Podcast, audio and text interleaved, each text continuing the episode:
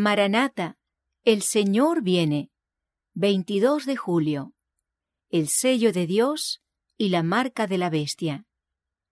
Ate el testimonio, sella la ley entre mis discípulos. Isaías capítulo 8, verso 16.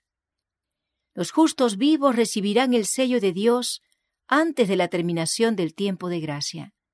La señal o sello de Dios se revela en la observancia del séptimo día, monumento recordativo de la creación por el Señor.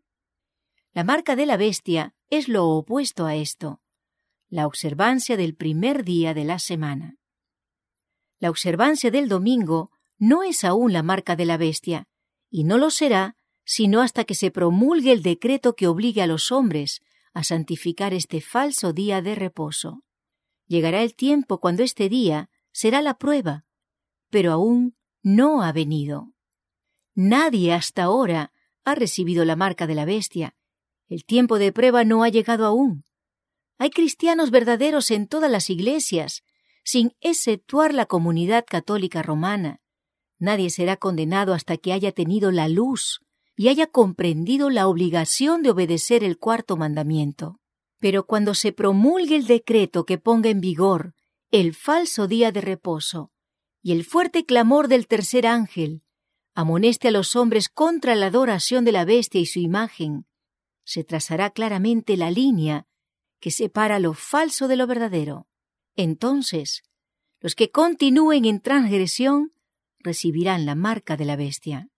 Si se os ha presentado la luz de la verdad que revela el día de reposo señalado por el cuarto mandamiento, y que muestra que en la palabra de Dios no hay fundamento para la observancia del domingo, y sin embargo seguís aferrándoos al falso día de reposo, rehusando observar el sábado que Dios llama mi día santo, recibís la marca de la bestia.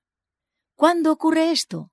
Cuando obedecéis el decreto que os ordena dejar de trabajar el domingo para adorar a Dios, mientras sabéis que no hay una sola palabra en la Biblia que muestre que el domingo no sea un día de trabajo común, entonces consentís en recibir la marca de la bestia y rechazáis el sello de Dios. De aquí a poco, todo hijo de Dios llevará su sello. Oh, si pudiéramos recibirlo en nuestra frente. ¿Quién puede soportar la idea de ser pasado por alto por el ángel que sale para sellar a los siervos de Dios en sus frentes?